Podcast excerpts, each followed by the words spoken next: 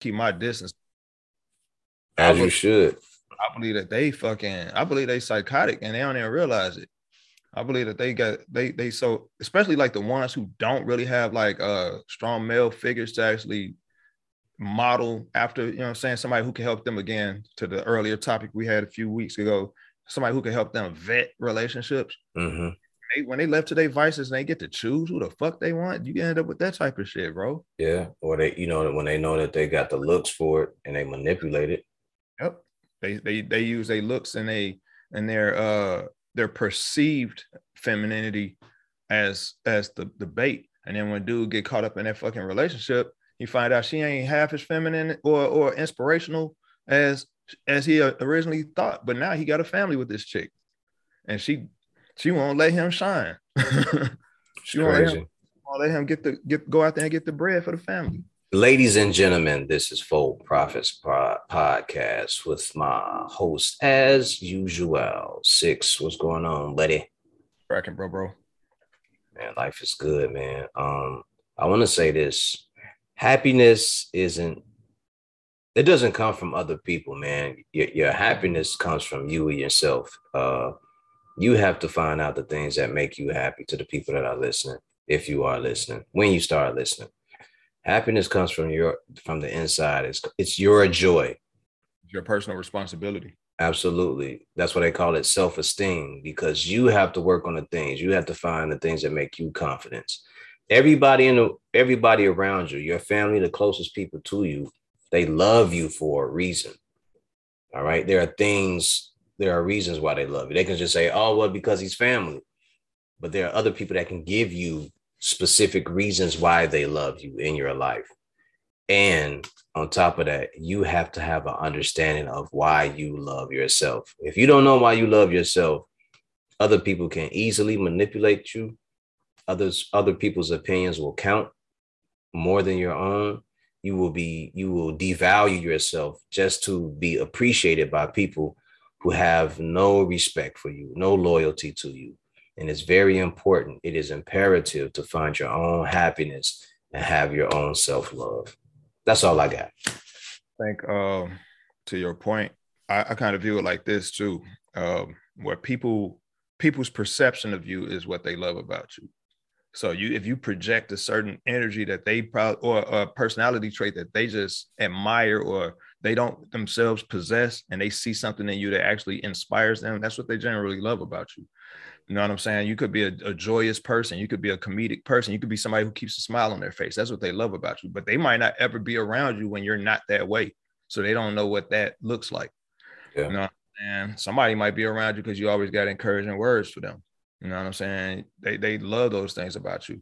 And you're just being who you are never aware of those things about yourself, because this is just who you are. So if it's innate, you might overlook it and just never really tap into what you love about yourself. So that's why self-love and self-care is really important, because you have to discover those things so you can actually appreciate those things about yourself. Absolutely. A lot of people just are just giving and pouring into people and never really doing any self-reflection. You know, one of the things I learned about me in this lifetime, I don't know, I'm not going to speak for you, but I'm sure you have these moments too. A lot of the good qualities that I have, other people are very jealous of them. I don't understand why they are when I'm around them, or all the shit talking that happens. But a lot of the outsiders who can't figure it out, or they don't have it, they're jealous of it. And or other people have come back to me and told me some of that shit. But, you know, I always try to be a good person and mind my business and try not to get into some bullshit. Because for me, that's another level. You know what I mean? And it's like, dude, if we start going there where I'm dealing with people that are giving out, you know, throwing rumors around or whatever, you know. Right. You know, I got to start acting like I'm back in high school or some shit. And that's not what I'm going to do. So I leave people to it. Man, what I do know about myself is that I do love myself, and I love my family. I love Six and everybody else in my circle, and I treasure those people the most. I treasure even times like this when we're communicating. I treasure these times. You know, these things, these are moments of greatness and modesty, and times where we do get to build. But I have I have those times where people are, you know, it's like, oh, that person, you know, that person's jealous of you or they don't like you or whatever. It's just like, I don't care. Right. Why do I care about someone else's opinion of me? Someone told me that I should care. And I was like, why would I ever allow someone to have that effect on me where I take how they feel about me home and try to process it? I'm not processing nothing that don't belong to me. Right. That's their personal business. They can have it. That's your opinion. And your opinion does nothing for me. It doesn't put no food on my table and it doesn't put any money in my bank account. To anyone that is listening, stop letting these people determine who you are. Don't let nobody try to give you some fake currency. You are the currency. The fact that they're speaking on you, when people talk good or bad about me, I'm like, man, that's just public relations, man. I think it comes down to what, like, having an honest moment with yourself and actually viewing your value, the value that you bring to people, and actually being honest about it. You know what I'm saying? And that honesty means understanding what your flaws are, being, you know what I'm saying, being aggressive about correcting your wrongs, being, you know what I'm saying, accountable for shit. It's more than just all the positive shit. You got to actually have a real hard look, take a hard look at yourself and say, you know what, these are my flaws. And people still love me regardless. Uh-huh. But because I'm so self-reflective and I'm cognizant of some of the things that's going on with me, I'm always going to keep on pushing myself to be better. And that's self-love. Facts. You know facts. I mean? And that's something I've grown into, right? You're talking about a dude who had, you know, a rage and aggression problem at one point, who later turned around and realized, like, I'm misplacing or displacing anger on people who haven't done anything to me. And I'm looking to prove myself to myself by hurting others. And the saying is that hurt people hurt people. So once you have that realization, it's like you don't have to demean other people or put people down or fight or hurt people just to prove yourself. The real proof comes in recognizing your faults, working on them, and becoming a better person. And that's what I've done. Any fuck shit and foolery that y'all want to get into, we can, you know, that's easy. That takes nothing. If it go there, it go there. But that's easy. We not down that path. But if you're trying to, you know what I'm saying, derail me, and that's something you want to address or something you want to actually explore, I give you a few minutes. I give you a couple moments. I rock your nut, and then I get back on my shit. I can open the floor for you. Like, I'll give you the floor. You know what right. I mean? But what people have to understand about that is the peace that I have now took a war to get here. And that's the thing. And Six, you know this, and so several other people know it took a war to get to this point, to find this type of peace and be comfortable and be settled. And not in the comfort of I don't want to do nothing, but the comfort of I'm okay now. Like I don't have nothing to prove to nobody. But there are people that, you know, they don't have that. Or they probably don't realize they have it, and they kind of like just, they always put off the evidence of it and focus on the other shit. You know what I'm saying? Like, the evidence of it be right there in front of your face sometimes. Like, you know how, like, you've had people who try to tell you about yourself and you kind of like, you ain't trying to hear it from them. Mm-hmm. Like, this motherfucker don't got the right to tell me about myself. Who the fuck are you? I'm not trying to hear that from you, but that might be the perfect person to hear it from, but you'll never really hear it because you're judging them based on a flaw that you know. Yeah. You know what I'm saying? They'll do the same to you. It's just, I think it's a human condition, man. It's like one of those things where we've reached this state in civilization where we're a little bit more clear about social boundaries and shit like that, that we keep forgetting how close we are to still being animals, and we can be savage as fuck. And part of that savagery is just being judgmental and shit. Yeah. You know, being aggressively negative. You know what I'm saying? But I mean, as you know, and I know, that don't take nothing. It don't. It don't take nothing. Little to nothing at all. And some people are like one decision away from actually doing something. Yeah, I'm not that. And it's not like I'm like some big 6'2", 240 pound guy walking around here. You know, I'm a small guy, 5'8", you know. I ain't that big of a dude, but if that, when action comes, you know, like I transform into something different, and you get your warning, and after the warning, I'm on your ass. But it's not about that. We don't want to sound negative. It's really about happiness. Do the things that make you happy. Find the things that make you happy. Be around people that make you happy. There's some people out in this world that are just fucked up human beings because they not happy. They've chosen to just be rotten, miserable people. And these are people that you're gonna either have to deal with or avoid them. I think I get what you're saying, bro. I rock with that. My only thing about it is like we live in a society that kind of teaches people to prioritize happiness above all else, and happiness is a feeling. Mm-hmm. And you don't prioritize feelings over facts. You don't prioritize feelings over, you know what I'm saying, logic and reasoning. And a lot of people don't know those differences. So like they prioritize happiness over doing the right thing. You know what I'm saying? They think. Oh, no. I'm not saying that. I ain't saying that. I'm just saying, like, by and large, this is what we see. You know what I'm saying? Like people, I just saw a video where chick was dancing and her little baby kid, probably 2 years old, 3 years old, smacking on the ass while she twerking. You know what I'm saying? And the video made, it might've been a live video that ended up stuck on the web. It might've been something she uploaded, but it's something she recorded. It's something she allowed to happen. Mm-hmm. You know what I'm saying? And this, think about it like this. In the comments, it's like, oh, he's just a baby. It'll be all right. Man, look, if a video of me at 3 years old was floating around showing me smacking my mama on the ass, by the time I'm an adult, there's a strong possibility that me as an adult, I'm not going to be at this area in this stage in my life right now. I will probably be like, I can venture to say that stuff like that shape your outcomes.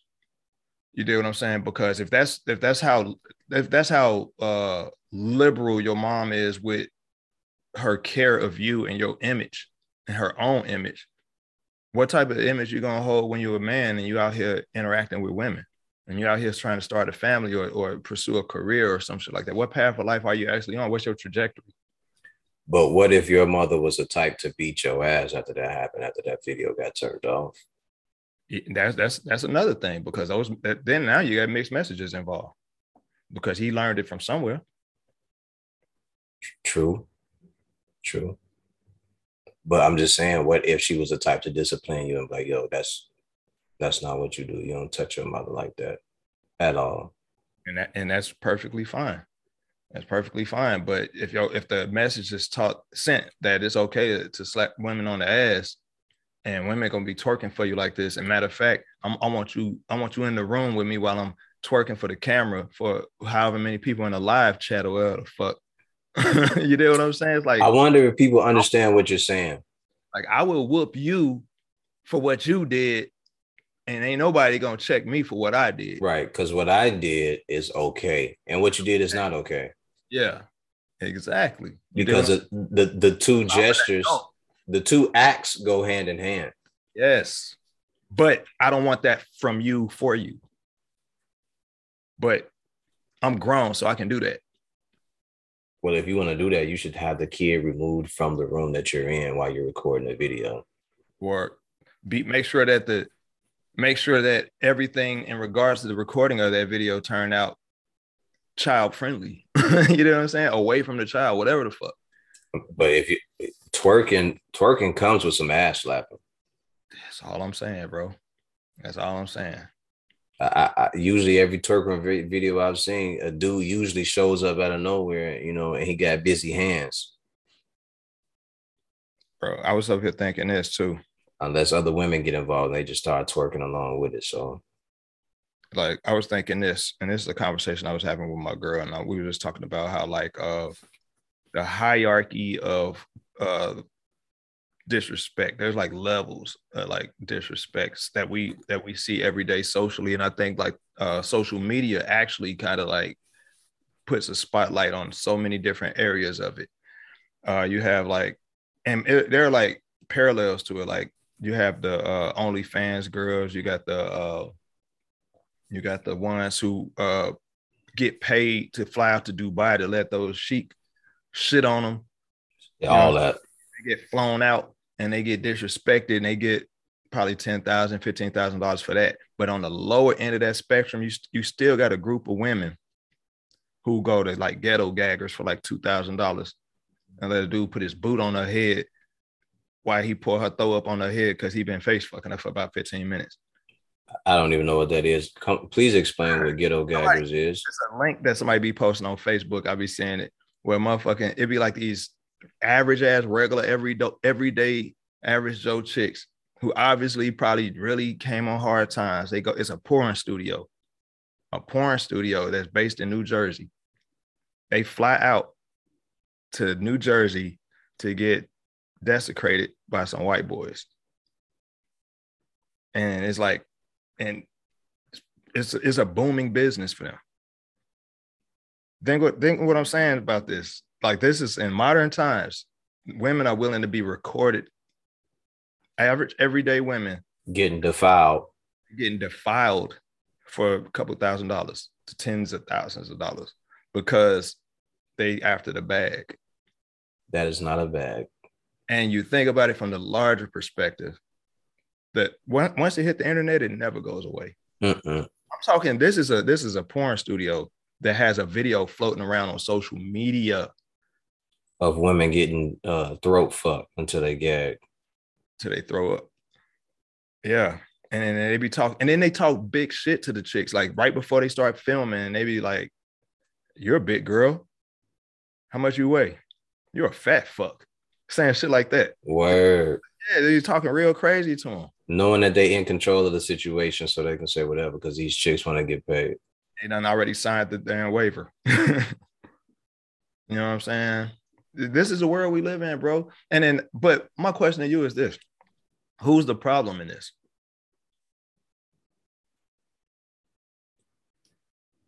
Where are the fathers, man?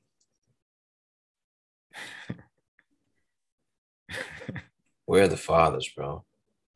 My question is even further than that. Somebody raised them. Even if the fathers ain't around, these mothers ain't isolated. Most mothers have a fucking village of motherfuckers that help them fucking watch the kids and all of this shit. Yeah, but the village is gone now, man. The village ain't real like it used to be. There is no village out here no more. And I'm not saying fathers ain't important because fathers are definitely lacking in a lot of these scenarios that I can tell. But from my observation, from the ones who go all the way to Dubai to get shitted on, to the OnlyFans chicks and chicks who work in sex work, and I'm not trying to shame nobody who do sex work because that's been booming industry since the beginning of time. But all I'm saying is like this: when you have like scenarios that play out where you're just being defiled and desecrated for a handful of money, that, I mean, it shows me that you have already crossed the line in your life of savagery. There is no coming back from that. You know what I'm saying? Like, them bills caught your ass off guard, and now you have reached desperation. Ain't nobody who already got it in tow. Because kinds of decisions. And I mean, we know. So the answer to it is the woman, man. But we know that. We know that. Like, how the fuck does a child get to the point? You go from playing with Barbie dolls. 8 years later, you're getting throat fucked. You're getting throat fucked by some dudes that don't give a fuck about you. On video. Man, God bless them, man. And there's no coming back from that, because once you start doing it, once you get that money, you're going to want the money again. So you're going to go back. And you know, you think about it, like, and incrementally your self-worth starts to diminish. And you start justifying those types of decisions. Because you see it in the streets with young men. Young guys get out here and they become shooters and shit like that because they want to prove that they men. You know what I'm saying? They do what they believe to be the shit they dad should have been able to do for them. They're not even thinking from a larger perspective. They're thinking micro as shit. They're looking at it from, I need this money now. I'm willing to risk it all now. I'm finna do it all now. It's been like that for generations for men. Because men always kind of do whatever it takes to kind of provide for their family. But when you don't got no father figure in your life and your mama make you the man of the house when you young, you don't know what the fuck that means. No, telling a boy that he's a man and he's a man of the house. You got to do something. That is very immature, and it's not showing that you have an understanding of his role because he doesn't know what it is. And now you're trying to project that onto him. Yeah. Young men and women need role models. They need male and female figures that kind of like exemplify what's to be expected moving forward in life. But when all you have is like fucking television and the easy money, that shit kind of fuck you up. That's why, again, that's the part of the school to prison pipeline. That's part of the prison industrial complex. That's part of the corralling through the entertainment industry and the sports industry shit. You know what I'm saying? We covered that. It's crazy how all that, man, it's like just seeing all of this manifest. Where all this comes from for me is I was watching Questlove's documentary, Summer of Soul. I gotta watch. I haven't seen it. And I was looking at the people in the crowd. You know what I'm saying? I was looking at, it was like families at this concert. You know what I'm saying? Like old and young. You know what I'm saying? And, you know, crime existed. Street shit existed. You know what I'm saying? But it was like, it was beautiful to see so many of us. You know what I'm saying? In our most humble state, in our most loving state, even though I'm pretty sure most of them didn't get along because historically human beings have always been contentious. But we as a people understood that we all shared the same struggle and we all kind of like uniformly coexisted in a way where it was, we understood who the enemy was. We understood what the problem was, and we were trying to work towards doing something about it at that moment in time. Nowadays, we can't agree on shit. Only thing we can point out to each other is that this TikTok is funny, or Will Smith a simp. You know what I'm saying? Shit like that. Motherfuckers say shit like that, but nobody can really point out what the real issue is with the community because everybody feel like they don't want to be judged. They don't want to be viewed under that microscope. They don't want to be examined and have that larger conversation of what we can probably do to have to move forward at a better rate of progression. But it's a lot of issues, though. Yeah, it's a lot, and you're talking about. You're talking about a lot of shit. You're talking about dealing with drugs, slavery, over opinionated motherfuckers who really don't, you know, who really ain't helping to do shit. You got so many different things out here that's plaguing us. You got the judgmental motherfuckers who ain't really doing shit. You got people who have resources that can help, ain't doing shit. You got motherfuckers sitting around on the couch every day that ain't doing shit. You know, you got. It's just so many things, man. Armchair quarterbacks and shit. Say what? Armchair quarterbacks and shit. Yeah. You know yeah. Sitting back just calling plays from the crib. They ain't never going to get out there and actually do none of what they saying everybody else should do. They always got suggestions, but no action plan. Call y'all the woulda kids. Never there when it happens, but always talking about what you woulda did. Yep. It's crazy, man. It's disconcerting for me because when I looked at that documentary, I said to myself, I'm sitting there watching it, and I'm watching like the groups. Nina Simone was on stage, she's singing, Stevie Wonder singing on there. It's like all of these people just reacting and responding to the message in the music, and I'm like, what's the message in the music nowadays? Wet ass, fuck bitches, throat babies, all this old shit, right? And I'm up there like thinking to myself, like we so far removed from what we are meant to be doing. Yeah, the car is in reverse. Like they even explored in the documentary why we chose to go with black as opposed to Negro. And it's like, keep in mind, not even 20 years later, we went from black to African-American or Afro-American. And you know what I'm saying? We're going through all these different identities, but they actually explored why we went with the identity of black. And it was really as in reference and opposition to what white people were calling themselves white people. So we planted our flag in black, not because we identify physically as black, but we know that we were taking the negative connotation of black and turning it around. So there are no black people. We just call ourselves black as a unifier. And here we are fucking 40 years later, 50 years later, not even understanding that. Because we're too busy, too worried about the bag. We're not even looking at how we splintered off. It's crazy, bro. It's like we don't even have nothing we can all say that Great division tactic. It's a great division tactic. Absolutely. Because when you look at the music, how many R&B singers do we know that are really great right now? There aren't any. Not just regular, okay, they can sing, but like great R&B singers. I mean, in terms of like contemporary, some that existed just for this last 20 years. Where are the soul singers, bro? Everything is congealed now. The whole industry is like taking everything and kind of like mixing it all together in a pot. So you're not going to get like the great soul singers anymore because they're trying to take everything that's great about each genre and blend it together into one genre of music. Tell you that it's hip hop. Yeah. Yep. So where you could be having a great R&B singer, somebody who got not only just good vocal performance, but got good content, they exist, but they not even prioritized enough to even be a household name. All the household names are like pop stars and shit now. They took, 20 years ago, 30 years ago, the average artist was in his 30s. They started only making them younger, like in the 2000s. Like it was commonplace to see a Jaheim, a Joe, you know what I'm saying? All these R&B singers who were maybe in their late 20s, early 30s, who was really popping off and holding it down. Same thing in hip hop, and hip hop is the youngest genre. What would you like to see change, though? I'd like to see more artists go independent and take the power away from the corporate structure.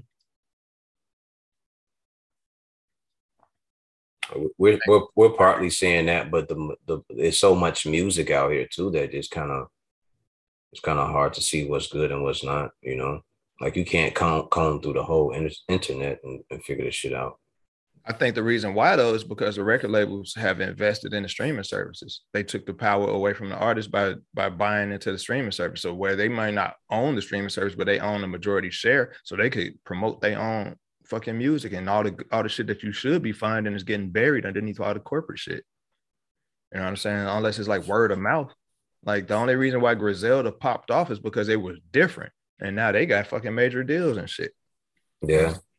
So it's like, I mean, that's part of the rate of progress people expect from artists because record labels afford you the opportunity to shoot higher budget videos and do bigger shows and stuff like that. And all of these different factors that your own personal money can't afford you. So, of course, it's a natural rate of progress for artists to want to go get financed by somebody bigger. But the difference is the motherfucker who own your shit now control your shit.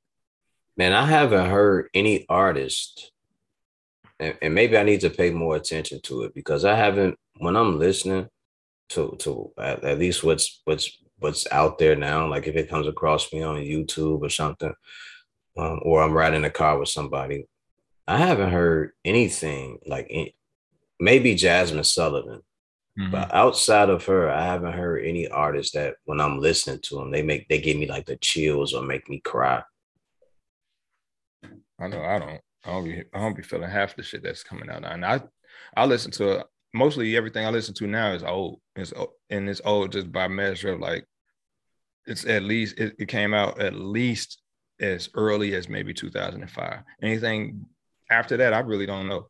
I listen to shit way older than that. I be on my 90s and my 80s and my 70s kick. Sometimes I listen to some 60s shit. Sometimes I'm just listening to movie scores. You know yeah, I listen to movie scores from time to time. Hans Zimmer and the guy that did Game of Thrones and stuff like that. But it's kind of difficult for me. Like I haven't heard like Jasmine Sullivan. She has a beautiful voice. I love her voice, but even the content. When someone told me listen to Hotels, I was like, yeah, I'm not. That's not meant for me. You know what I mean? Like I need to hear something. Tyrese had a good album. I forgot that with the Shame on Me song on there, but that was seven years ago or more. But I'm not hearing nothing that gives me like this feeling that, you know, love is exist. Love is powerful. We can change things. Those artists like Snow Allegra, pretty decent. Who else is there? K Tronada's pretty good. Okay.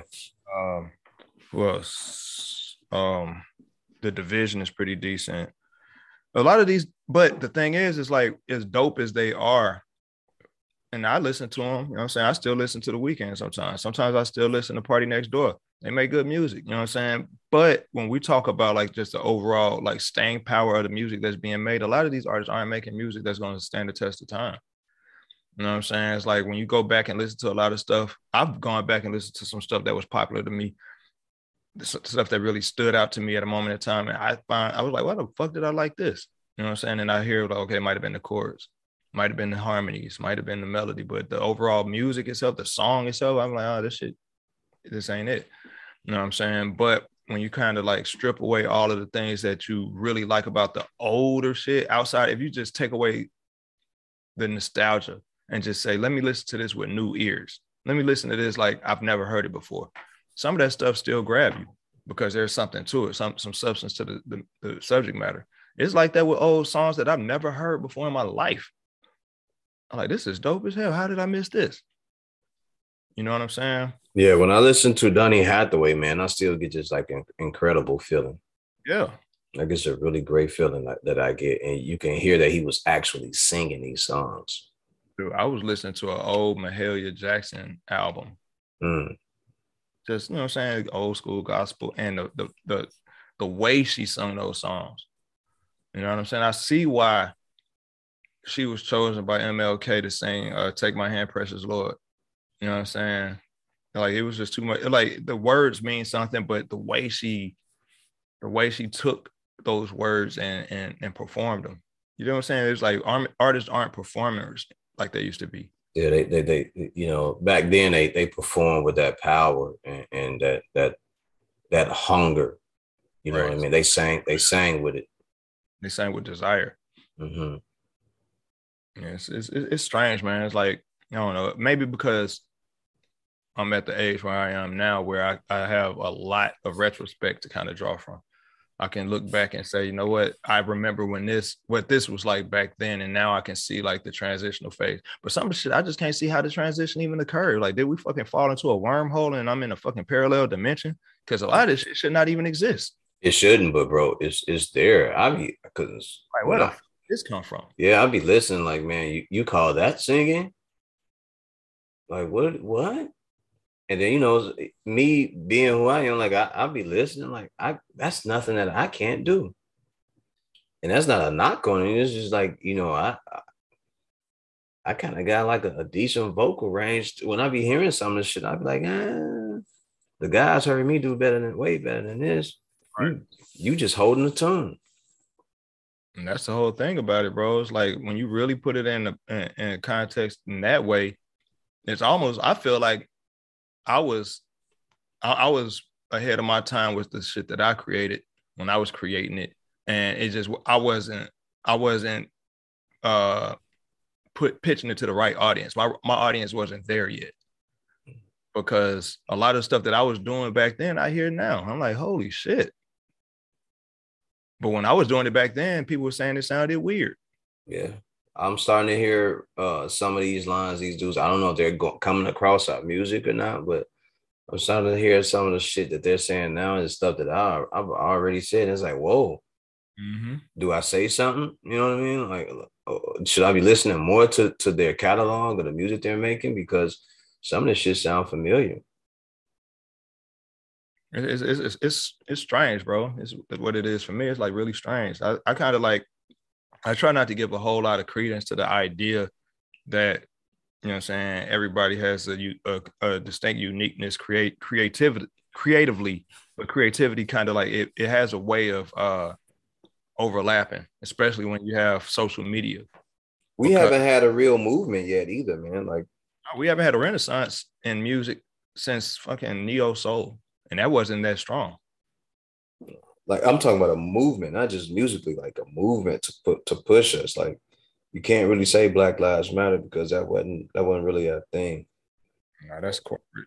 That's some corporate. Yeah, that wasn't our thing. Like, we wasn't really involved in that. And I don't think we created that whole situation. So we can't really we didn't get behind that and push that. So we haven't had a real movement for change in a while. Like, there's been instances where we've seen the George Floyds, the Trayvon Marshalls, the... You know what it is? I'll tell you what it is, bro. we had a we didn't have a reaction to things, to events. You get what I'm saying? Like our reaction, like we didn't even have a reaction to 9/11 when it occurred, to that. You know what I'm saying? Like we had a reaction to our main reaction was to the whole Rodney King verdict. That's the last time hip hop or as Black culture had a real reaction to anything. After that, it kind of like just dwindled off, and we haven't had any more cultural reactions to things. Hell, even P.E. and Ice-T and NWA, all of their music was reactional music to what was happening in our culture. It all spoke to that. We haven't seen artists write songs that had a reactional concept since like Pac was alive. Yeah, last thing we did was at the Million Man March. Mm-hmm. And there was like really nothing to that. That was like that was an underwhelming reaction because what Spike Lee did, the Get on the Bus movie shit. You know what I'm saying? But it didn't hit and have the same impact as anything prior to it. It's almost like something like a switch was lit, like a switch was hit, and it changed our reaction to things. Because when 9/11 occurred, the Blueprint album was the bigger deal to the culture than the actual event that occurred on that very day when the album dropped. You know what I'm saying? It's like we almost kind of like, hell, it wasn't one for Katrina. The only reaction that was that occurred due to Katrina was Kanye and his George Bush speech. And people were just like, whoa, that was dope. And then moved on to the next thing we was talking about. You think the people aren't as tough and they're too comfortable? What do you think that comes from? I think it's a combination of selfish and comfort. I think we're less likely, like we don't even have conversations about what's happening in Chicago in regards to like solutions. All we talk about is how crazy Chicago is, how bad the streets are. Don't nobody ever talk about like, and there are people who got boots on the ground who are actually doing work to try to help kind of re-steer and redirect the things that's happening in the city. But by and large, nobody's talking about how to turn it around. I mean, motherfuckers is coming from around the world to tour O Block. Yeah. I've heard people come into town and come into hotels and tell us where to go. They want to go to the most dangerous parts of Chicago. Yep.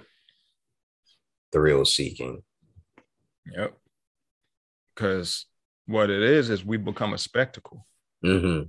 We've allowed it. We kind of sold ourselves as a carnival act. Absolutely. Like a carnival. Absolutely. And we've been putting on for a very long time. Yeah. Not as some people that you shouldn't fuck with, but we've been maintaining the circus.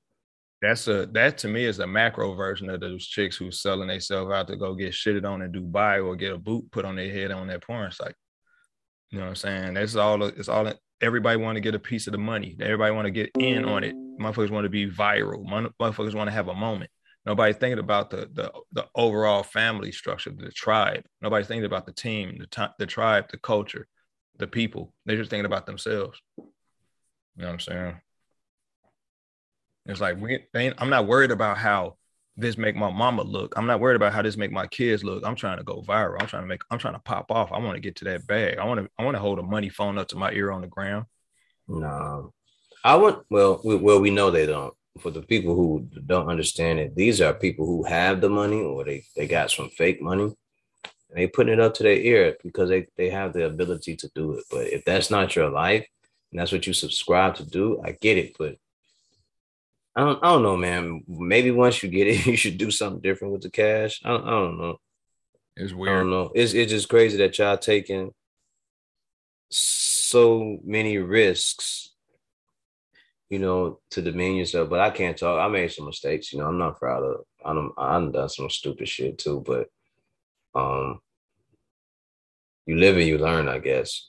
You live and you learn. But the thing is like you have to put back into the pot what you took out of it, and you have to, I guess, you have to amend some of the deeds that you've done.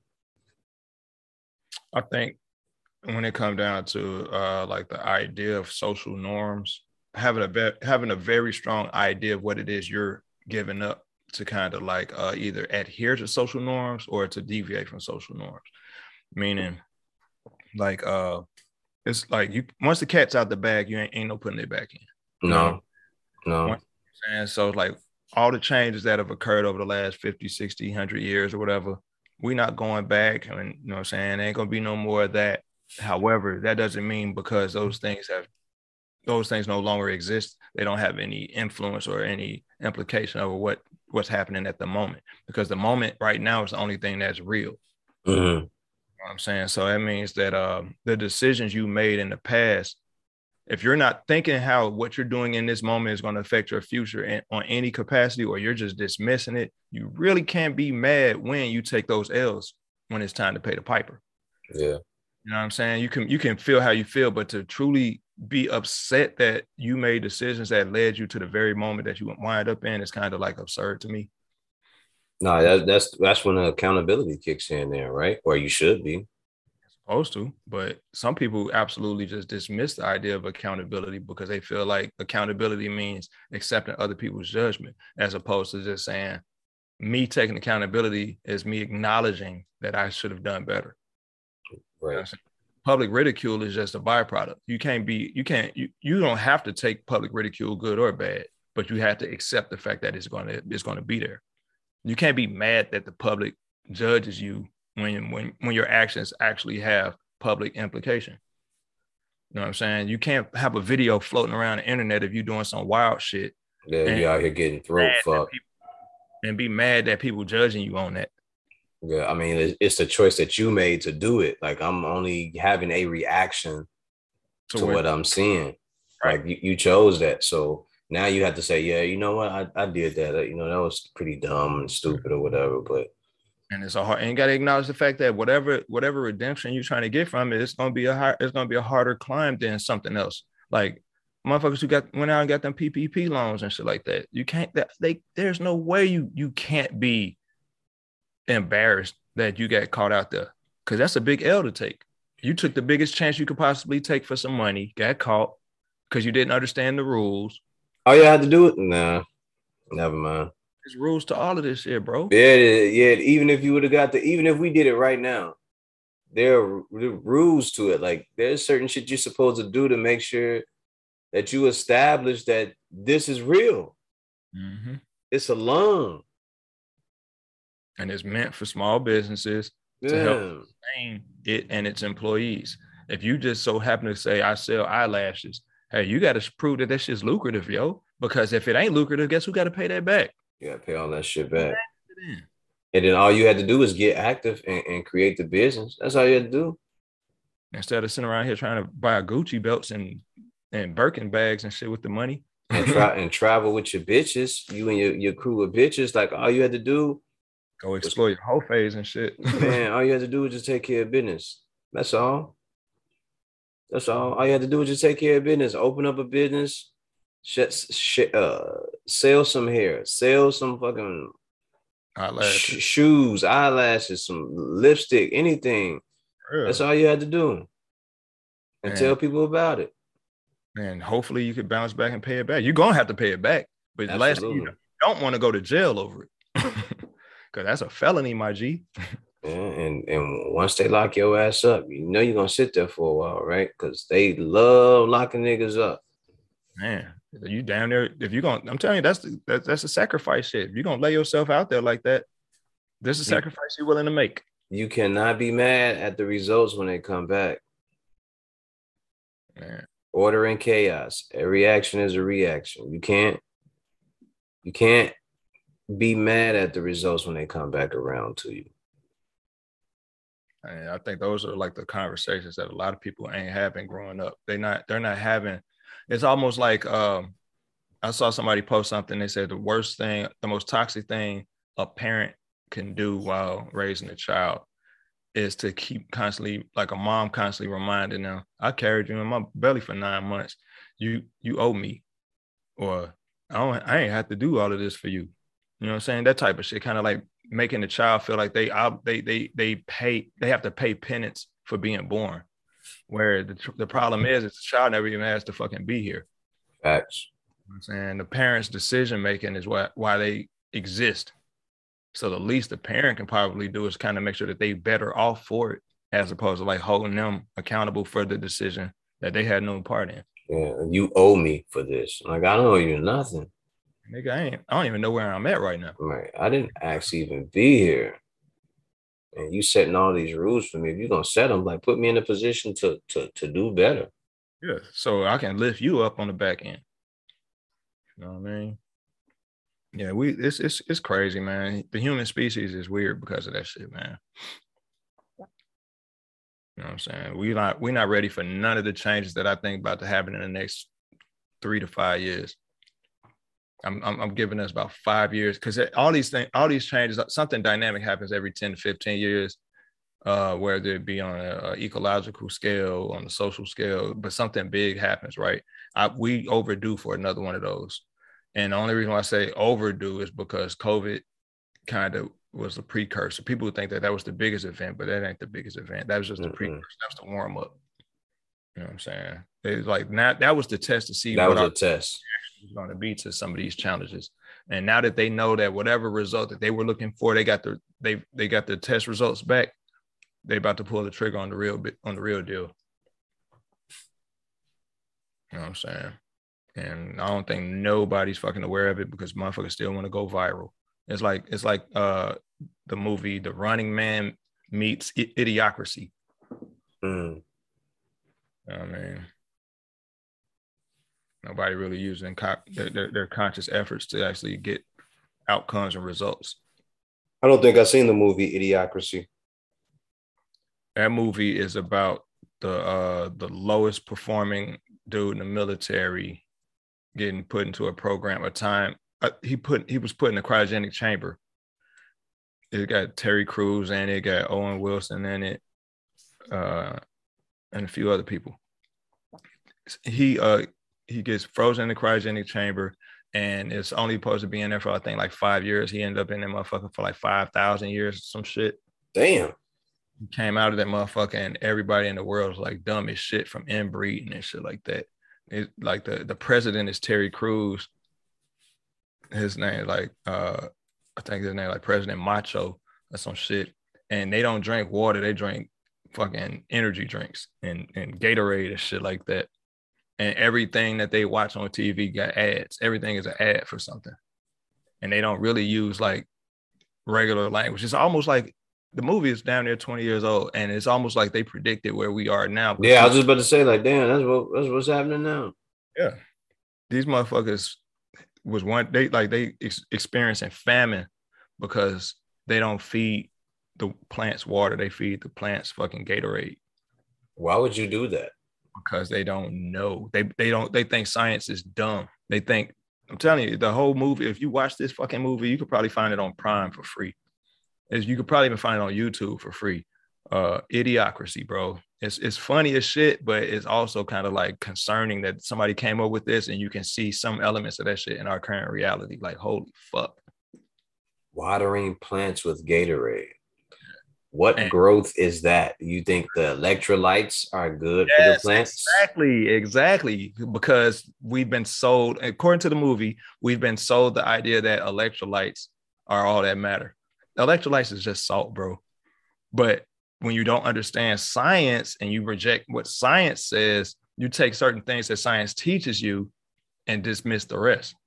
Good science, not all of it. Because that's what society has done. It's like in this movie, prostitution is the coolest shit. Like, the sex work is the coolest shit. Dudes on tricking off on bitches and shit like that is the coolest shit. This movie touches on all of that, bro. So that's basically OnlyFans right now. Dude, when you watch the movie and Instagram. Yep.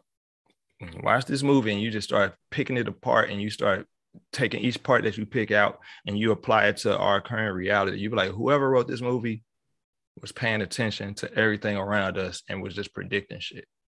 Is it exaggerated? Yeah, it's exaggerated. It's a fucking movie. But the commentary is where it's at. Art imitates life. That's why I even said, like, with The Running Man, because, like, that movie with Arnold Schwarzenegger and all the violence and shit like that. Like, dude, I had to have a conversation with my brother. I was like, dude, why you always sharing violent ass videos with me, bro? I don't be watching that shit. Anybody that sends it to me, I just look at it, and when I read it or whatever, or I tap on it and it goes right into some bullshit, I click out that shit. I don't even respond to the person. I just get off of it. What's the purpose? This motherfucker sent me a video. Some dude at a gas station sitting in his car, and somebody put out a hit on him. And the dudes who put the hit out on him came up and sprayed him up in front of the gas station. Now, the likelihood, I can almost guess how old this guy and his killers were. I can guess the age range, because it's very rare a group of 40-some-year-old men going to hop out of a car and run up on you and just shoot up another 40-year-old man in front of a gas station. Is it likely to happen? It's possible, but is it probable? You know what I'm saying? It's possible. Possibility versus probability. Probability is based on math. It's based on statistics. How is it statistically probable? Is it possible? Yeah. But is it probable? Not likely. You dig what I'm saying? Is there a likelihood that the guy who got killed was 40-some years old? It's possible. It's probable as well. Is it possible or probable that one of the shooters was in his 40s? Yes. But for the entire group to be of that demographic, not so much. Because when you get to a certain age as a man, you start evaluating your life and things around you a little bit. Your actual man sense, your common sense, and your purpose have kicked in before that.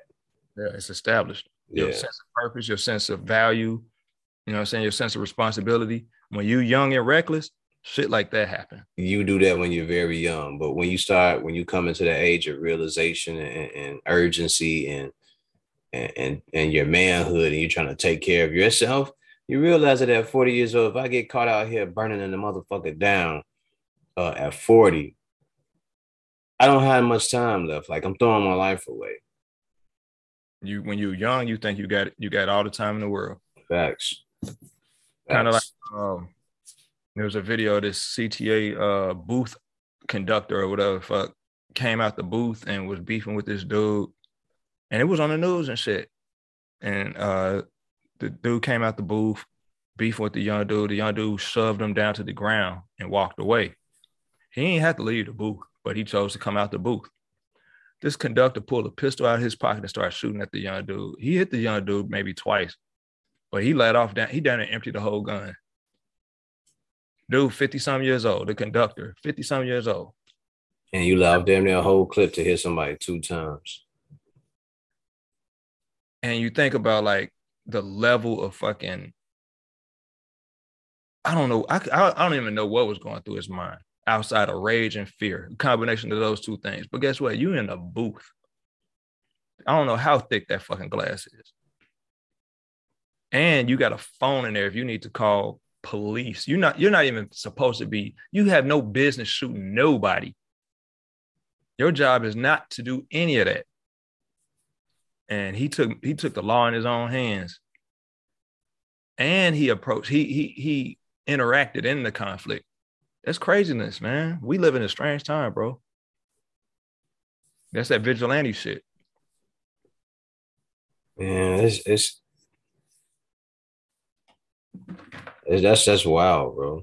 Have you seen the video? Because I've seen this recently of the guy, the bus driver was about to fight this young man. And the other guy comes from behind a young man, picks him up and slams him on his neck. Knocked him out cold. Yeah, that was 2 bus drivers, right? Yeah. Second bus driver came up to his buddy's aid, picked dude up, ragdolled him. Yeah, slammed him on his neck. It's craziness, man. And that's where we are. I feel like we be talking about like how people supposed to be more civilized and stuff like that. Yeah, the expectation is that, but is it really fair to have that expectation when we live in such perilous times, though, bro? Yeah, everybody's not gonna have it. I think I have that realization, right? Like I know that, but my faith in you, and or the, I guess, the love or whatever it is I have, I'm hoping that you have that in your life, because the other option is just, it's so reckless, and it's crestfalling to see these incidents where you look on TV or you look on the internet and you're seeing, you look on social media and you're seeing these instances where people do the most savage shit out of animal instinct instead of thinking things out. Bro, I had posted on Facebook, not last weekend, but the weekend before. It's something real slight. This when I was, I think it was around the time when I was sick. I said, every man in the back of his mind wake up knowing he might potentially have to kill somebody and go every day praying that that moment never happened. And when I say that, I'm not saying that everybody got a killer in them, but we always challenge. We're always facing challenges, and we never know what those challenges culminate in. Yeah, some of us are this close. Yeah, some are closer than others. Some of us are so far removed from those challenges because of whatever, financial privilege or racial privilege or whatever. We are removed from those situations, so we don't. But those that doesn't mean that that challenge will never exist for you. But that challenge always exists for men. You know what I'm saying? Be it in defense of someone else or yourself, you're always going to, you never know when you're going to be called on to be that man, to be that person.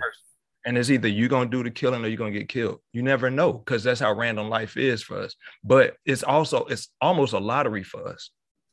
You see what I'm saying? Like when I think about it, like the younger you are, the more likely you are to encounter those things. The older you get, the more removed you become from that, because you're, like you said, you get wiser.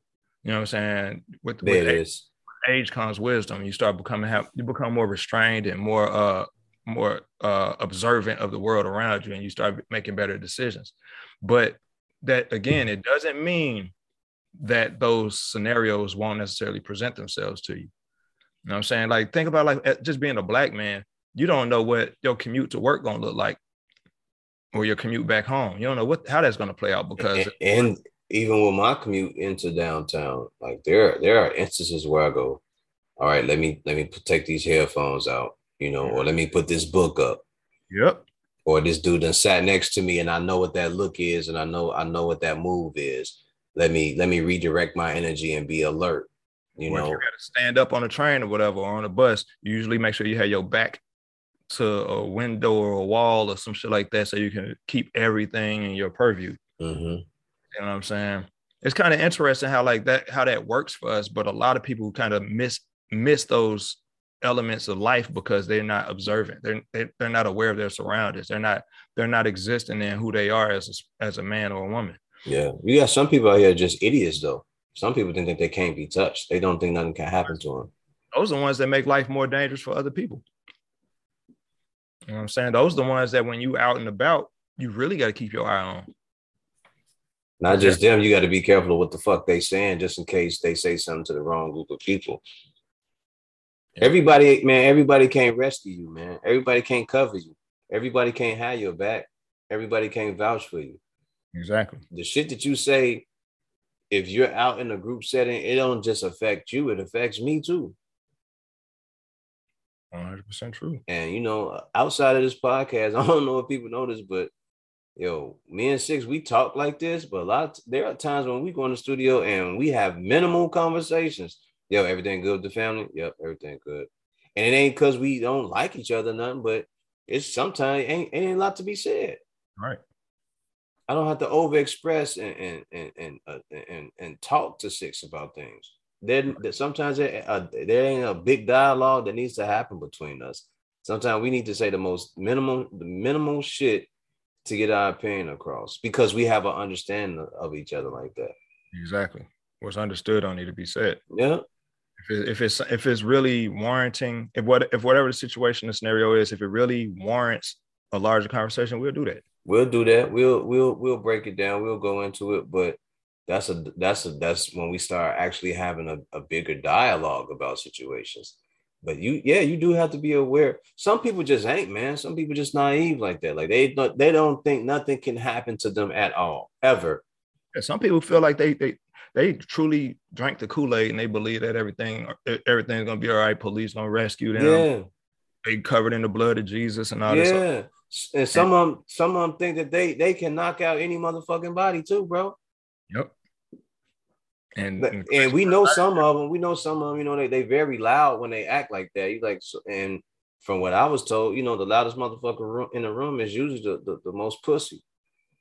And that's not even the true dangerous person in the room. The most dangerous person in the room is one you don't even see coming. Yeah, one motherfucker sitting over in the corner chilling, not worried about nothing, or just watching everything. You know what I mean? Go back to what I'm saying. Like, you never know, man. You could be sitting, like, I done been out to bars and clubs where I'm just chilling and I'm watching. And I tell my girl this all the time. Like, when we go out, and I don't like going out like that too much now because I just be in my own zone. But I'm always observing, always like watching, especially if she with me, because now I'm in protector mode. Yeah, sure. You know what I'm saying? If hell, it could be me and you. If you out and you in my space, you out kicking it with me where I invite you to, guess what? I'm your security guard. Yep. I gotta make sure me and my guy have fun, but we get home safe. Like, that is the main thing. All the time. And that goes back to what I'm saying about that idea that you wake up knowing that it's a possibility. You might have to kill somebody, but you go every day praying you don't have to. You know what I'm saying? Because you don't. Man, I don't come from the lineage of motherfuckers looking forward to hurting somebody. You know what I'm saying? I try to treat people with respect, and I hope people share that same respect with me. But at the same time, I'm not foolish enough to think that everybody respect me the same. No. And the level of respect that you actually have for yourself, for me, and for other people in your circle, you can't really have that same level of respect for people out here in this world, because you'll fuck around and hurt somebody because of the way you view things is totally different from the way they do things and the way they view them as well. Like I said, it's people out here that are very naive, man. They think that they can just say anything to people. They think they're the toughest motherfuckers in the world, and they ain't never shown nobody that. That's why scammers are so savvy, because they pick up on these weaknesses and gaps in people's social skills. You know what I'm saying? You could be out at the bar and it could be a dude and a chick. They seem like they're a couple, but they really just a team. Mm-hmm. Work in the room. And if you're not paying no attention to it, you'll fuck around and get caught, because you don't have the social skills to be able to observe and pick up on those things. You know what I'm saying? That's why people be out here getting caught up with undercover cops on their little transactions and shit like that. They're not observing. They're not paying attention. Shit can go wrong. Shit can go left. You don't even got to be part of that transaction. You could just be with the person that's conducting it. You know what I'm saying? And if you're not really reading the room and you're not observing body language, and I'm telling you, man, we not that far removed from what we used to be. We're socialized into what we are. That's all. Man, naivete is a crazy thing. I really be like, even at work, when I listen to certain people have conversations, you're listening to them and you're like, yo, you have no idea what's really going on here in this world, man. Like, there are people out here that prey on you guys. You know what I mean? Like, it's like when you're sitting there and you're listening to people, it's like, man, you guys, I wonder sometimes, are people even thankful of the life that they have? I don't think that people feel entitled to the life that they have. People feel like, because we have moved away from it, because it's crazy, like the direction we're moving in. Because you got a lot of these people who talk that manifestation shit. You got to manifest greatness and manifest this and manifest that. But by the same token, they don't have no grasp on what that even really means when it comes to like the energy you put out there and what you how you conduct yourself and stuff like that. Right. So a lot of these people, they kind of like just feel like they're entitled to the greatness that's in front of them. And it might not even be true greatness, but it's a win compared to where they were. So, you know what I'm saying? Like, they got a new car, they got to flex. They got some new clothes, they got to flex. They came up on a couple $1,000. Oh, I own my own business. I got my LLC, blah, blah, blah. I got a flex. I come from nothing, so this is a win for me. God bless me. No, man, that's not how this works. That's not how this works. Hard work is what you, I mean, application. I won't even say hard work, just application. You apply yourself to something. You get results. Win or lose, you're going to get some results. The thing is like how observant you are in terms of what the good and bad is that's to come. You know what I'm saying? Everything ain't, you can't give God the praise for everything and the devil the blame for everything else. And then you take no responsibility for the part you play when it's bad, but you want to take all the credit for when it's good. Oh man, you got to be thankful in the good times and in the bad times. Cause in the bad times is where you find adversity and you find the ability to triumph by finding solution, by having resolution to problems. And if you don't have that, then you won't appreciate the wins. The whole part of it is the journey that gets you to the win anyway. But, you know, when I be saying shit like that, everybody don't get it. You know, apparently I don't know what the fuck I be talking about, you know, because I had a different lifestyle than other people did. So like none of this shit, like sometimes I have to put myself in a situation where my back is against the wall so I can kind of like thrive. I thrive under adversity. If it come to me too easy, I don't gain nothing from it. I look at it, I have cynicism for it. You know what I'm saying? I look at it like, that came too easy. Some ain't right about that. Yeah. But when I know I grinded my ass off and I worked for it and I got, you know what I'm saying, the results I was looking for, I built on something, it make me appreciate it more. I hold on to it tighter. And then when I make a sacrifice for the bigger, more challenging objective, the sacrifice seems more worth it to me. Mm-hmm. And mm-hmm. I can appreciate that next win and or whatever. When I take a L, I'm like, well, shit, I tried. I put everything I had into it. I took this L. Yeah, it hurt, but guess what? I learned something from it. Let's get back in the game. Yeah, I fucked that one up, but damn, it ain't go the way I thought it was gonna go. But now I know that I did. Let me make sure that next time when I'm doing it, I don't do it that way no more. Or let me ask for some more help or assistance from somebody to make sure that I can make the best out the opportunity. But. And I think that's just learned. That's a learned approach that I kind of adopted growing up, watching my parents and stuff like that. But a lot of people, I think they miss those types of lessons in life because everybody is so used to like feeling like they're doing it on their own volition. Like everything I got, this is just me. I'm just blessed this way. Most of us, 80% of the nation is poor. You know what I'm saying? Or on the cusp of middle class. Yeah, if we're being realistic, you are part of the 1%. You know what I'm compared to the whole world, you are part of the 1%, depending on how much you actually make. Like there are people who don't make $12,000 a year. You know what I mean? There are people who don't make $20,000 a year in certain countries. So right. You are a part of the world's 1%, I think. That's not even lost on me, bro. It's like when I grind and I work, what I'm working for, what I'm working towards, I'm always kind of like, I'm always doing a self-evaluation. You know what I'm saying? And you think about like where you are financially as a Black man versus your peers and your age bracket and where you should be versus where you could be. Mm-hmm. All of those things, you got to factor all of that stuff in. So like, all the dirt you done did, all the good you done did, all of these things factor in. What was a distraction to you? What was to your advantage? All of these, if you're not observing these things, if you're not taking mental note, you're not taking a proper evaluation of all of these things as you make your moves, you're doing yourself a disservice, and you're gonna take L's upon L's before you ever win. Yeah.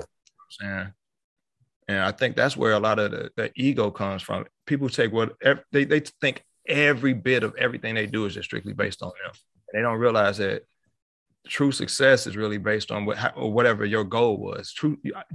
Your success may not be success to me. And it depends on the team of people that you have around you. Like, yeah, no one does nothing on their own. Yep. No one does nothing on their own. But hold on right quick because we need to take a break. Yeah. All right. So my question to you as we return back to the podcast, because I forget where we left off at. Have you seen this cartoon of Diabolicals for the boys? No, I haven't. It's pretty good. It's pretty decent. It's just as graphic as you would think it would be. Right. I enjoyed it. It was pretty cool. Mainly because it is it's graphic. It's the one where the alien superhero with the mustache. Damn, I can't even remember now. He has a son. Yeah, that. No. That's different one. Yeah, this is for the boys, and they use like kids in this one. I think Diabolicals. Okay. No, I haven't seen that one. Yeah, you talking about Invincible? Invincible, yeah. Have you even watched that? Yeah, I watched Invincible. Yeah, I like this. Yeah, that was pretty cool. I fucks with that. No, this one is about the boys. It's just as graphic, you say? Yeah, the boys. This is about the boys and how they how it would go as a cartoon or some shit. So it's like 8 episodes, and they pretty good. It's about 15 minutes long. They're not that long. It's on Prime. Yes, sir. All right. Yes, sir. I thought it was pretty decent. I don't have no crazy breakdown for it. Check that out. It was decent. I enjoyed it. Have you seen the movie Dune? Dune? Yeah, Dune. Yeah, the remake with Timothy Chalamet and Zendaya. That shit was fire, man. Yeah, the remake they did a good job as far as like adopting that content, because I grew up watching the original one and I always thought it was campy as shit. Uh-huh. Sci-fi campy shit. I think they did a good job, especially like the way they illustrated the combat, the, you know what I'm saying, just everything. They kind of like everything, every idea, every concept that they thought they wanted for the first movie, they were able to actually afford to make that shit happen in a movie nowadays. Yeah, Smith told me about, because I hit him up about it. I was like, hey, is this based on a comic book or something like that? And he was like, yeah, it goes all the way back. They did a couple movies years ago and they didn't come out. They didn't come out too good, so they're retrying it again. And then he told me another thing that I didn't know. He said this was supposed to be with Star Wars before Star Wars actually came out. Yeah. Yep. And I think like in terms of like what the mythos of it is actually kind of dope. I just don't know how deep it goes because I never really read none of the graphic novels or any of the novels in general. Mm-hmm. But I just know just based on like what I've heard about them and just the basic movies that I have seen, I enjoyed that shit. I like the new one. Yeah, it seems like a dope concept. And then, you know, that they're going to planets mining spice. And the spice can be also used for certain people. It can be used as a hallucinogen or a drug, get you high, whatever it is. So It was pretty cool. I enjoyed doing it. I've seen it. Shout out to the AMC card because I pay for that monthly. So I've seen it like 4 or 5 times. I've been to see it just because every time I watch it, I see something different. That's all. That's how it is for me. I know I've been trying to watch Snowfall. I'm kind of disappointed in this new season. I'm not disappointed in anything where a man gets involved with the police or the federal government.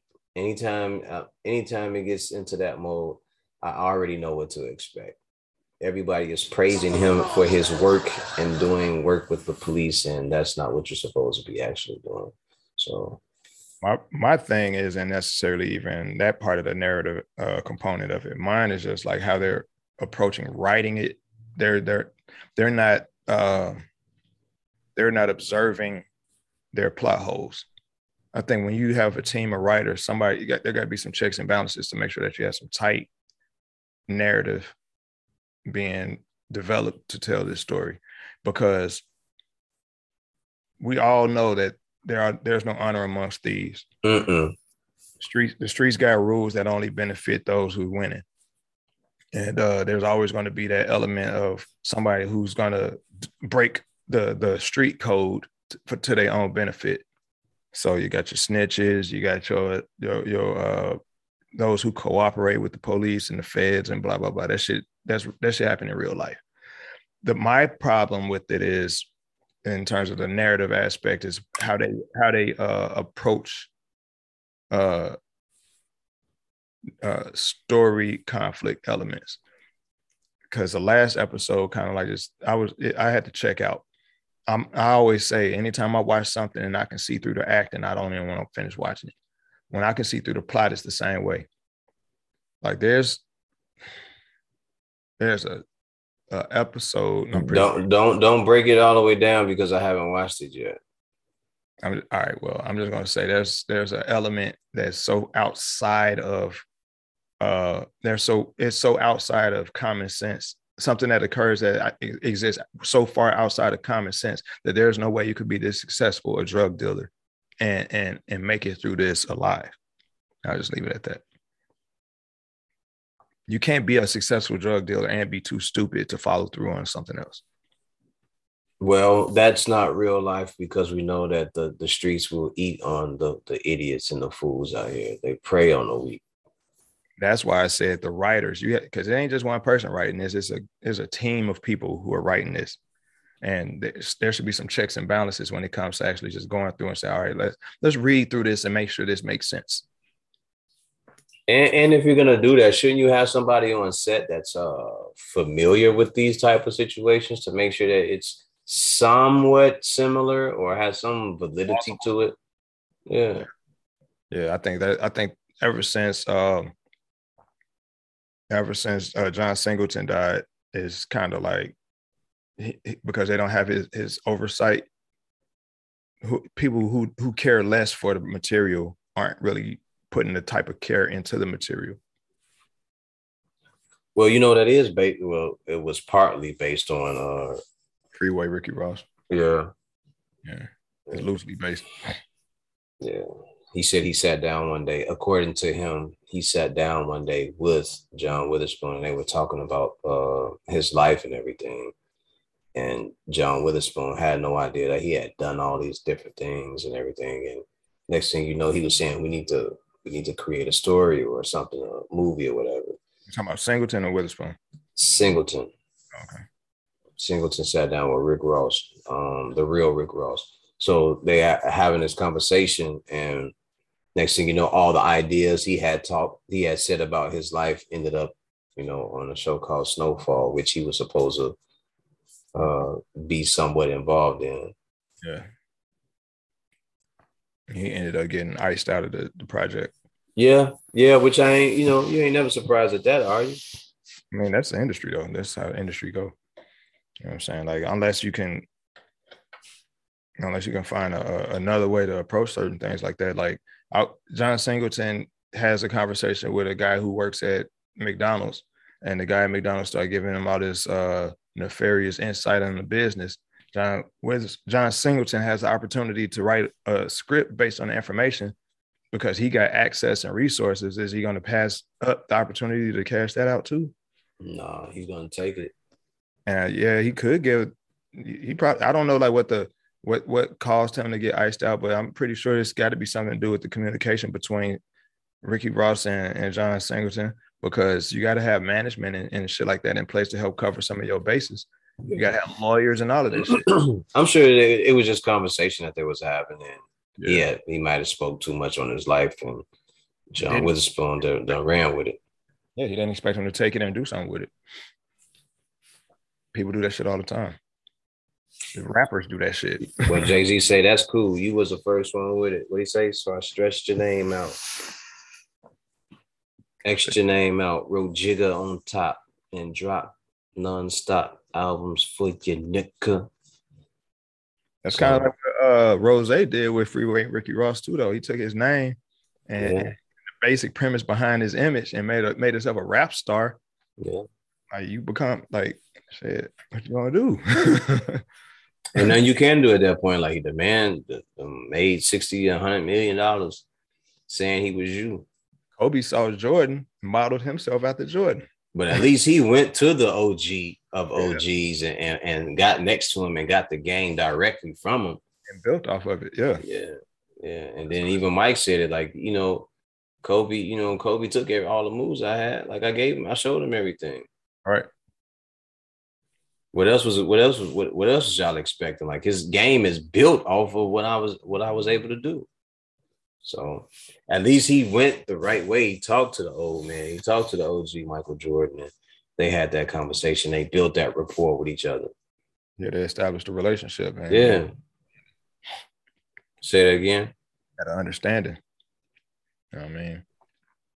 It is what it is, man. We live in a media-based society. You know what I'm saying? People who work in the content field find ways to kind of like create content that's going to generate income. You know what I'm saying? And we're talking a guy who employed a bunch of people to help get this show off the ground before he died. You know what I'm saying? Snowfall is fairly successful up to this point. It ain't more, I'll tell you this, it ain't as ridiculous and over the top as fucking as Power has been. And Power is probably the most, it's a ghetto soap opera. It is. The ghetto soap opera. It ain't none of that shit based in reality. It's all over the top. It's a novella. I stopped watching after season 2 or season 3. I don't even know what people are talking about now when they speak on that show. Mm-hmm. I'm totally out of the loop. I don't know what's going on with that show when people speak on it. All right. After season 3, I was like, oh, man, you know, y'all locked my mans in a room and let him catch on fire. Then he comes back the next season, you know, burnt up and shit. I was like, oh, okay, cool. So now we're doing soap operas, right? All right, I'm out. When he when Ghost got locked up and he got into that fight with Charlie Murphy and killed him. I think I remember that. I think that was like season 2 or season 3 when he was locked up for murder. Killed a CO and still got out. Like, yeah, this is a soap opera, bro. Yeah, or when they had to go see El Jefe or whatever. Uh-huh. Yeah, and they murdered him too. I was like, oh, y'all wild with this shit, huh? Anything that's possible, Kevin Garnett. It is what it is. It's a fucking soap opera. Soap operas, you expect that level of absurdity. But you gotta accept the fact that you're watching a soap opera. If you cannot get past that fact, then you probably won't get into it. You know what I mean? Gotta have some wild shit going on. Yeah. You gotta have some wild shit going on. A lot of infidelity. Gotta be a lot of backstabbing and shit. Yeah, yeah. A lot of excessive hyperbole happening as it goes along. Exactly. Anything that's absurd, expect it. I'm surprised they didn't introduce like space aliens and shit in the script. Nah, it ain't that. I was expecting it at some point they was gonna start throwing more blood around, like make it like a Tarantino movie or some shit. Right. I was surprised Tommy ain't just outright call nobody a nigga yet. Oh man, I was waiting on that joint to happen too. I'm dead serious. Man, I ain't lying. What's crazy though? He probably the only one in the whole fucking show that ain't ready for that. You know what I'm saying? He don't even want to do it. They probably like, he probably better like, yo, I'm from Chicago, yo. I deal with these niggas every day, man. They were like, we're gonna have your character say nigga. Nah. What we're not gonna do is do that. I've said it. I'm gonna be honest. I've said it. And it ain't go so well. And it ain't gonna go so well if you try to have my character say it. Like, ain't no way you ride around in a classic Mustang through the city of Chicago and the streets don't know who you are as a white boy with your hands in black folks' business. Nah, I'm not buying it. But it's riding around tearing up shit. Yeah. With no backup. It's just you. We would all know who you are, bro. The city of Chicago talked. It ain't even that it talked. It just moved different. City, man, he would have came up missing so fast. He wouldn't even become a legend on the streets fast enough because the niggas would have took him out. Well, I don't know. Chicago's just different, bro.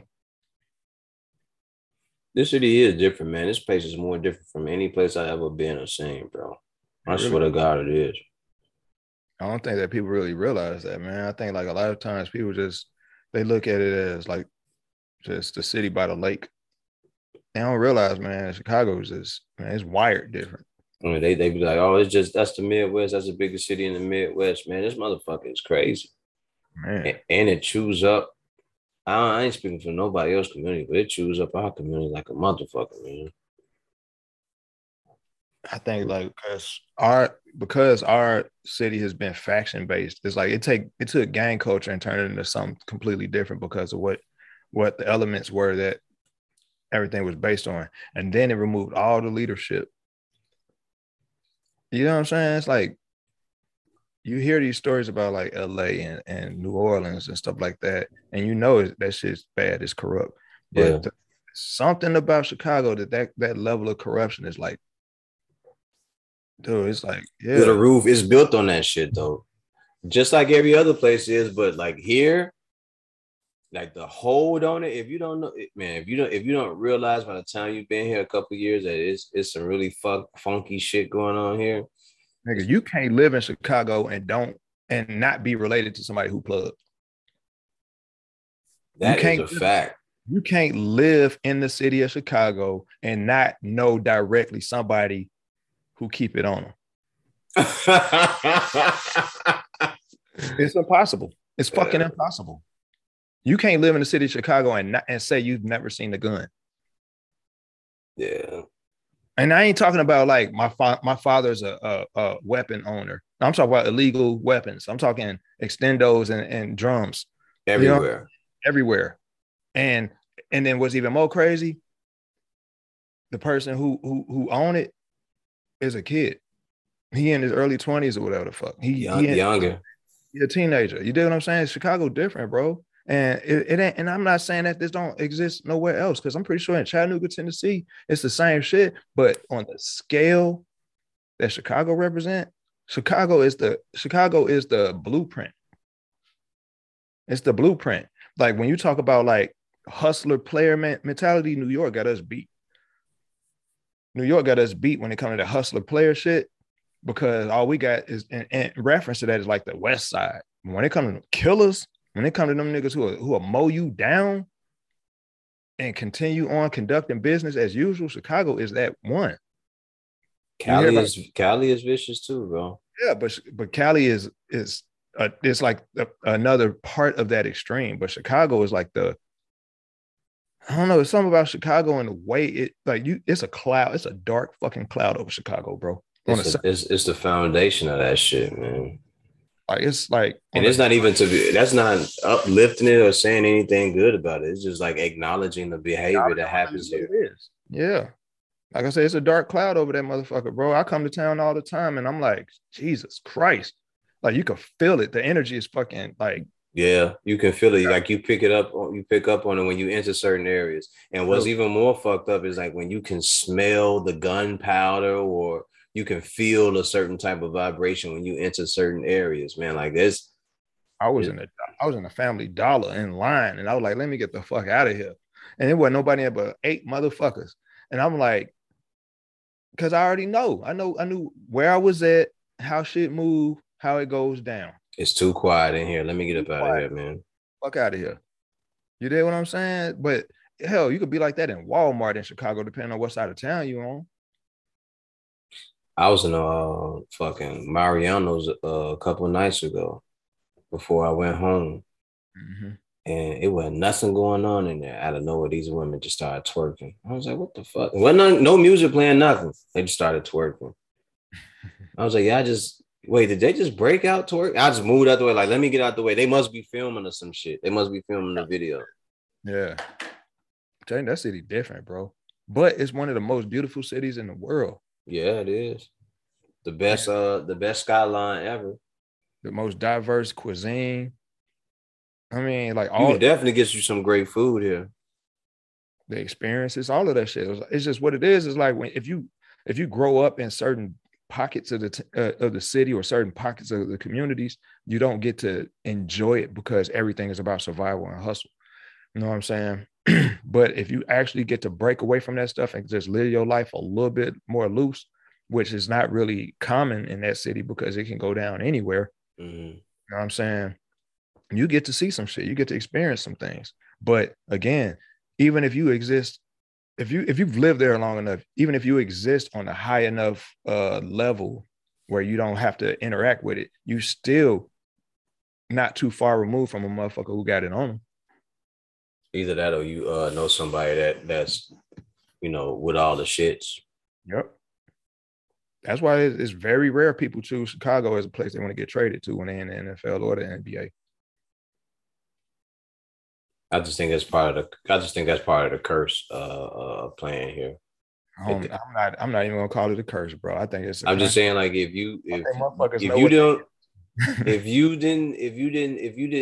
they didn't take care of Michael Jordan, why would they take care of anybody else? Bro, I'm saying this. The most athletes are in the age demographic of the motherfuckers that's in these streets anyway. You do what I'm saying? So that means that they function and have fun, and they find fun in the same places that a lot of the young people who are out there in these streets go find. They're the same strip clubs, the same bars, the same, you know what I'm saying? Now, they might not even be part of those circles, but because they got the money and the resources to be in those places, they're going to attract that type of energy. You know what I'm saying? It's like, but there are places where they can go in this, there are places they can go in the city and not have to deal with that. Yeah, but you think about who we talking about, though. We talking about young black people from the hood who just so happen to be in those spaces. You know what I'm saying? They NBA players, they NFL players, they out here getting to the bag, but they not so far removed from in their own personal lives from those elements in a lot of cases. Most of them just want to move their mama out the projects. Most of them just want to build a house for their mama, some shit like that. Yeah. And they got access to new pussy. They in Chicago, they meeting these chicks. They not flying in bitches and making families with them. They hooking up with the locals. Just so happened, this chick just so happened to be plugged, or her brother plugged, or she just being used as a fucking mule to move some shit, and they need you to help, and they gonna make you get involved. Or you could get robbed by one of these bitches setting you up. Yep. That's what, like, they say a lot of people who talk about the NBA All-Star Weekend that happened in Chicago, they talk about that like it was the greatest event on earth. You know what I'm saying? But at the same time, it's because people know exactly who they're dealing with. Chicago, being the city it is, the type of city it is, they're going to make sure that they take care of their own. And the streets was policed by the people, not by the police. That's why people enjoyed it. The streets was policing that shit. You know what I'm saying? The city made some money, but the people policed that shit. That was a cool couple of days. I enjoyed it. I was downtown moving around. Went out to a couple spots by myself, met up with a couple people. There are people that hadn't been here. There are people that had been here, but they had never seen it like this. And that's just like everybody's saying that. Yeah. You know how the city moved. Yeah. You know what I'm saying? But they, they was going to put on to make sure that everything was this decent too. So, so people could come here and have a good time and enjoy themselves, which they did, obviously, but I enjoyed it. I enjoyed the time I had while I was out here. Man, certain spots downtown, if you went in there and ordered food, you weren't going to get something to eat because shit had been sold out, because people were packing into all these bars so they could watch the All-Star Game or All-Star Weekend or whatever it was. So, right, it was a good time. That's good, man. But yeah, this city, you're what, 1, 2 to 3 people removed from someone being an official person. Yeah. Or for someone being like a part of some shit, or maybe still is. So, and that's just on that side of the spectrum, because you're not that far removed from like some of the most prestigious people in the city yourself. You know what I'm saying? Like, if you think about like people who are movers and shakers in their community, you know what I'm saying? And they not necessarily the streets, but because the streets is intertwined and interwoven in the fabric of the city, like your alderman might be that nigga. You know what I'm saying? And the reason why he's the alderman is because the streets respect him. You know what I'm saying? You don't see that very often in a lot of places, man. It's because... And that's why people always say like the politics of Chicago is corrupt. The reason why the politics of Chicago is corrupt is because the streets dictate everything. For a long time. Everything in Chicago, man. For a long time. Yeah. It's like, it don't matter who the fuck you vote for. And nigga, we govern this over here. You know if we don't get our piece of the pie, nobody gets theirs. And, that starts with the mob on down. All the way on down. Chicago's just different, bro. It's kind of crazy how people kind of like, I hear stories about when people talk about their town, and I be like, I be thinking to myself, my city too, or my town too. Like anything that's external to Chicago for within 5 hours of Chicago is just an extension of Chicago. You know what I'm saying? Motherfuckers in Milwaukee. Milwaukee is just a suburb of Chicago, my guy. Because most motherfuckers in Milwaukee either are Chicagoans who just so happen to live there, or they closely related, and they ain't able to. They got 6 degrees, 4 degrees of separation, 2 degrees of separation from some Chicago shit. Yeah, yeah. Like with Minneapolis, you know what I'm saying? Indiana, all that shit. Shit, fucking Des Moines, St. Louis, yeah. Not saying myself, but motherfuckers ran through Iowa. You know what I mean? Motherfuckers tore Iowa apart. Nebraska, I'm telling you, bro. Motherfuckers don't realize Chicago got that type of reach. It's like a it's like it's living, breathing, and everything else is just veins and capillaries and arteries and shit. Yeah. I think that's why Guapo was able to do what he did, moving all that work in and out the city. Guapo. El Chapo? That's his name. El Chapo, El Guapo. Same difference to me. I'm like Guapo. Like you're talking about a rapper right now, my guy. El Chapo, yeah, that's who. He could have used any major city, but he used Chicago because the culture, you got the people, you know what I'm saying? Mexicans make up a nice portion of the town. Yeah, they do, but you know, it's the hub too. Like you can get that shit from here. It's a port town. Yeah. Move that shit right up to Mississippi. Move it right back down to Mississippi. Yeah. And then you can get that shit to the East Coast just like that. Yep, through the Great Lakes and shit, or just through the roadways and the railways. Yeah. Man. Sir, I think I'm about done here. I'm about to go eat. Definitely. It's all good. Ladies and gentlemen, this is another episode of Folks Profits Podcast with my host, 606. We did it again, my man. Sir, that's another one in the books. I might just drop the whole video of this one and then just like add the tagging so I can so people can see what we're talking about, or just drop our information on it or something. But we done here, you bitches. Remember the mission statement when you striving for greatness. God never puts you in the driver's seat if it's taken. I wish everyone a good day, a good afternoon, a good night. Make sure you love yourself. Find happiness within yourself. Stay dangerous because it's crazy out here. Be aware of everything. Word. To be aware is to be alive. Definitely. We are done.